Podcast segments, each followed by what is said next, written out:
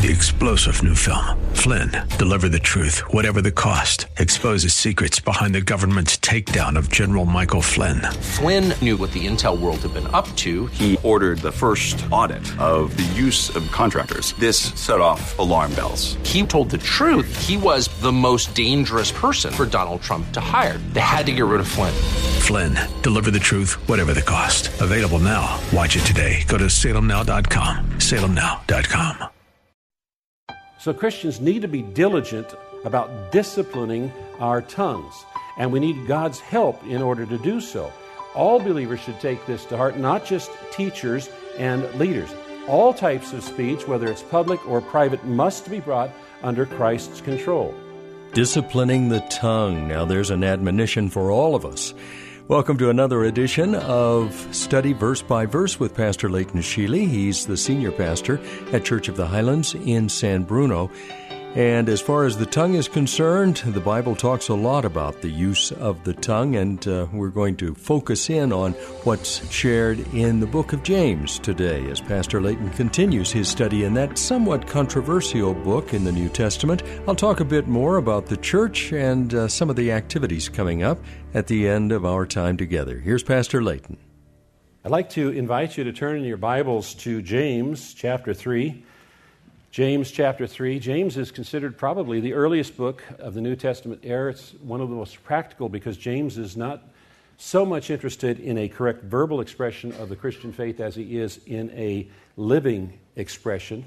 He wants Christians to be better Christians. And it was written during one of the early periods of persecution against the Christians that's recorded for us in Acts chapter 8. And the persecution took place, and the, the Christians were dispersed at that point. And so uh, pastor James, who was the pastor of the first church that met in Jerusalem, was concerned about the spiritual well being of his flock that was scattered abroad. And, and so he's giving them instruction, and it's beneficial not only for them, but also for us.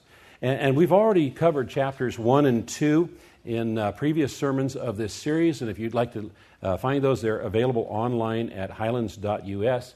Our study today commences with chapter 3, which reads, not many of you should become teachers, my brothers, for you know that we who teach will be judged with greater strictness.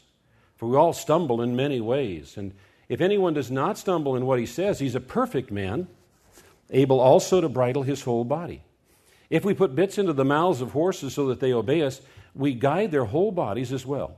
And look at the ships also. Although they are so large and are driven by strong winds, they are guided by a very small rudder wherever the will of the pilot directs. And so also the tongue is a small member, and yet it boasts of great things. How great a forest is set ablaze by such a small fire. And the tongue is a fire, a world of unrighteousness. The tongue is set among our members, staining the whole body and setting on fire the entire course of life, and set on fire by hell. For every kind of beast and bird, of reptile and sea creature can be tamed and has been tamed by mankind. But no human being can tame the tongue. It is a restless evil, full of deadly poison. With it we bless our Lord and Father, and with it we curse people who are made in the likeness of God. From the same mouth come blessing and cursing. My brothers, these things ought not to be so. Does a spring pour forth from the same opening both fresh and salt water? Can a fig tree, my brothers, bear olives? A grapevine produce figs? Well, neither can a salt pond yield fresh water. So, James here is going to be giving attention to the tongue in uh, chapters 3 and 4. And uh, here he's warning about the potential destructive power of human speech. And then he goes on in the next section to talk about wisdom from above compared with wisdom from below. Then he rebukes his readers for quarreling and issues them a call to repentance. And then he tells his readers to stop criticizing each other. And all of these topics relate to speech and the tongue. Now, he's already introduced this topic in chapter 1. You may recall that in verse 19 he said, My dear brothers, take note of this. Everyone should be quick to listen, slow to speak, and slow to become angry. And then in verse 26, if anyone considers himself religious and yet does not keep a tight rein on his tongue, he deceives himself and his religion is worthless. So Christians need to be diligent about disciplining our tongues, and we need God's help in order to do so. All believers should take this to heart, not just teachers and leaders. All types of speech, whether it's public or private, must be brought under Christ's control. King David was described as a man after God's own heart, and he knew that he could not restrain his own tongue. And that's why he prayed in Psalm 141 3 Set a guard over my mouth, O Lord, and keep watch over the door of my lips. David Nystrom wrote A fascinating feature of this passage is that the discussion proceeds on two levels. At first blush, the text can be read, and rightly so, in a straightforward fashion. It's about the danger of the tongue, a small part of the body that can do great damage. But soon we realize that we're in the presence of a writer of great facility, for James definitely points to a second level of meaning via his double use of the word body, referring to both the individual and the Christian church. On this level, we see that teachers and leaders, although a small percentage of the entire body of Christian community, are able to guide the whole church. And just as a rudder guides a ship with the tongue, leaders can direct or misdirect the whole community.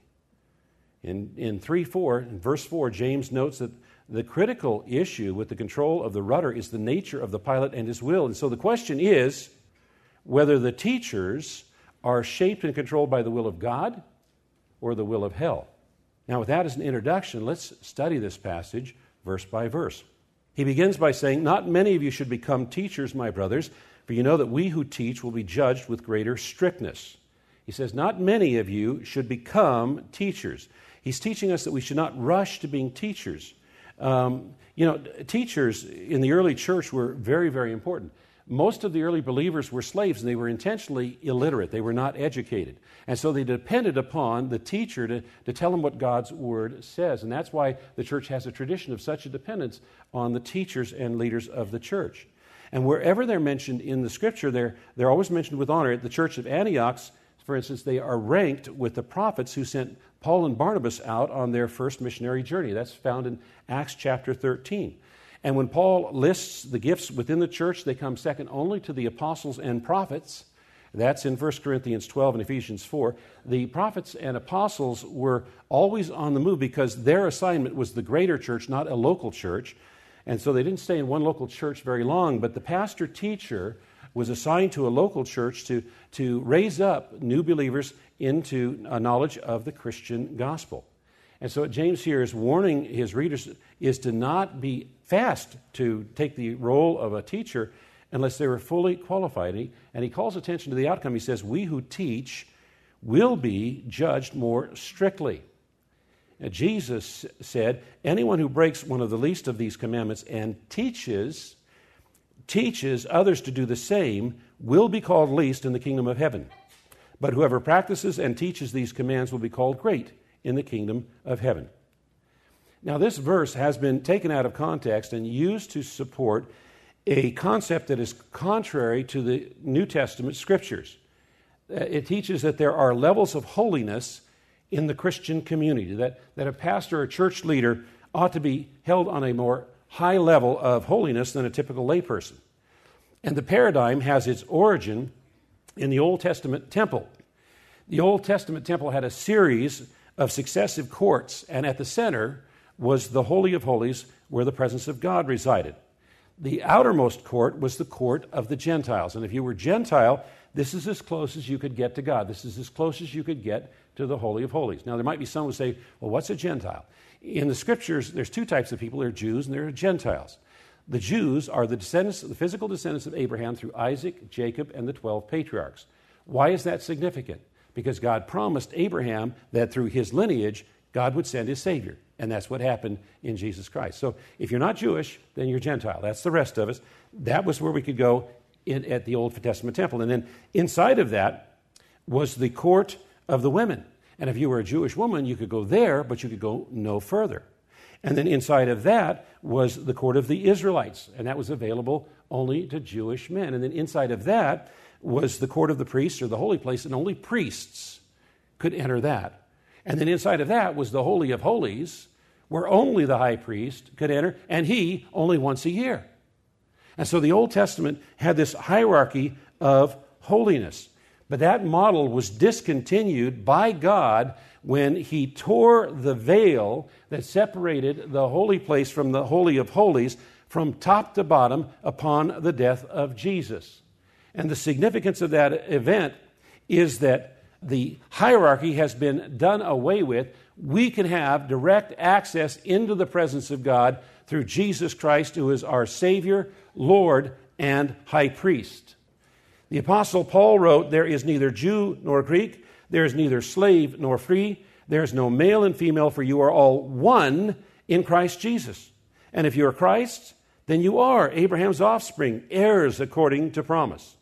So in Christ, we are all one male, female, Jew, Gentile, layperson, leader, we are all one. There's no more a separate standard of holiness of one over another. Every believer has the same standard of holiness. What is that standard of holiness? Jesus said, Follow me. That's the standard, and it applies to all of us. He says, We'll be judged with a greater strictness. You'll notice this in the future tense. He's not talking about a judgment here, he's talking about a future judgment. The teachers are going to be judged with a stricter judgment in the future by God, not people. You see, there are some people who mistakenly think that this verse entitles them to hold church leaders to some stricter judgment than they hold others, and that's not so. We all have the same standard. The writer of Hebrews wrote, Obey your leaders and submit to them, for they are keeping watch over your souls as those who will have to give an account. Who are they going to have to give an account to? God. Jesus says, Whoever causes one of these little ones who believe in me to sin, it would be better for him to have a great millstone fastened around his neck and be drowned in the depth of the sea. So, what James here is saying is the teachers are going to receive a more strict judgment by God if they fail. Don't be hasty in wanting to be a teacher. And because teachers' primary teaching is through verbal communication, it was very important for them to maintain control of what they said, to think about what they said, and make sure that it, it's right. Well, we'll pick it up right there when we come back with the next edition of Study Verse by Verse with Pastor Leighton Sheely of Church of the Highlands in San Bruno. This is an outreach ministry of Church of the Highlands and is supported by your prayers and your financial giving. If you'd like to contribute to the ministry, join with us in that way. You can do that when you go to the website studyversebyverse.com. The church's website is highlands.us.